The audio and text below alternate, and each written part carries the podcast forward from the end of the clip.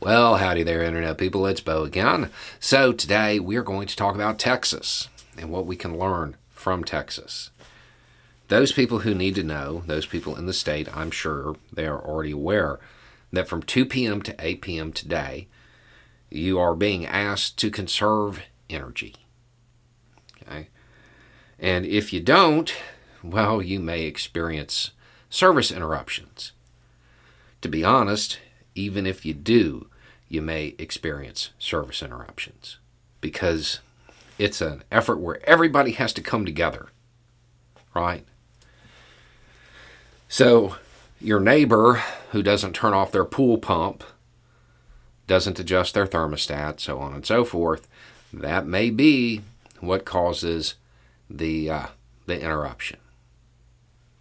So it could still happen even if you do your part.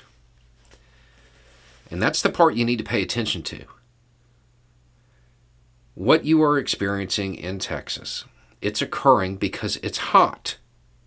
It's hot.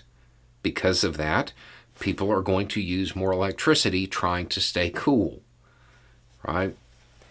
The reason there's going to be interruptions is I'm not going to put a fine point on this. Republican energy policies at the state level and Republican energy policies at the national level. That's why this is going to happen. It will happen more and more as long as those policies remain. You don't have a reliable grid there. Every time the Republican Party comes out and pushes back against clean energy, pushes back against cutting emissions, pushes back against research into making that energy even cleaner, to developing storage, to developing newer technologies to make it easier and cleaner to get the clean energy to begin with. Every time they push back on that, what they're really saying is, well, the people in Texas can do without a day, another day, and another day. Because what's going to happen is they're going to want to keep burning dirty, obsolete energy, which is going to create more emissions, which is going to make it hotter, which means this is going to happen more and more.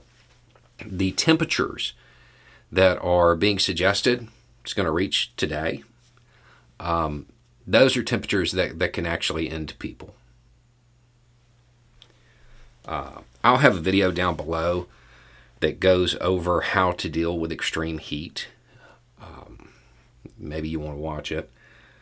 But the future is in your hands. These policies, they're causing this. If this was happening in any other state, right? Texas politicians would be out there saying, rolling blackouts in California. That's why we don't want to be on the grid. This is going to happen in more and more states. It's going to continue to happen because the world is getting hotter. The infrastructure hasn't been updated. The grids aren't up to it. But in particular, Texas bears a lot of the responsibility because it's the energy sector in Texas, that old money that is responsible for this. Those that want to keep that profit just pouring in to those industries are saying, no, don't cut emissions, don't make any changes. The good people of Texas, well, we've got them. They're they're tricked. They'll do whatever we say. They'll do without because, uh, well, we have an R after our name. That's what's happening. It will get worse. Those uh, refugees, those people seeking asylum at the border, understand it's going to start to your west. It's going to start in states to your west.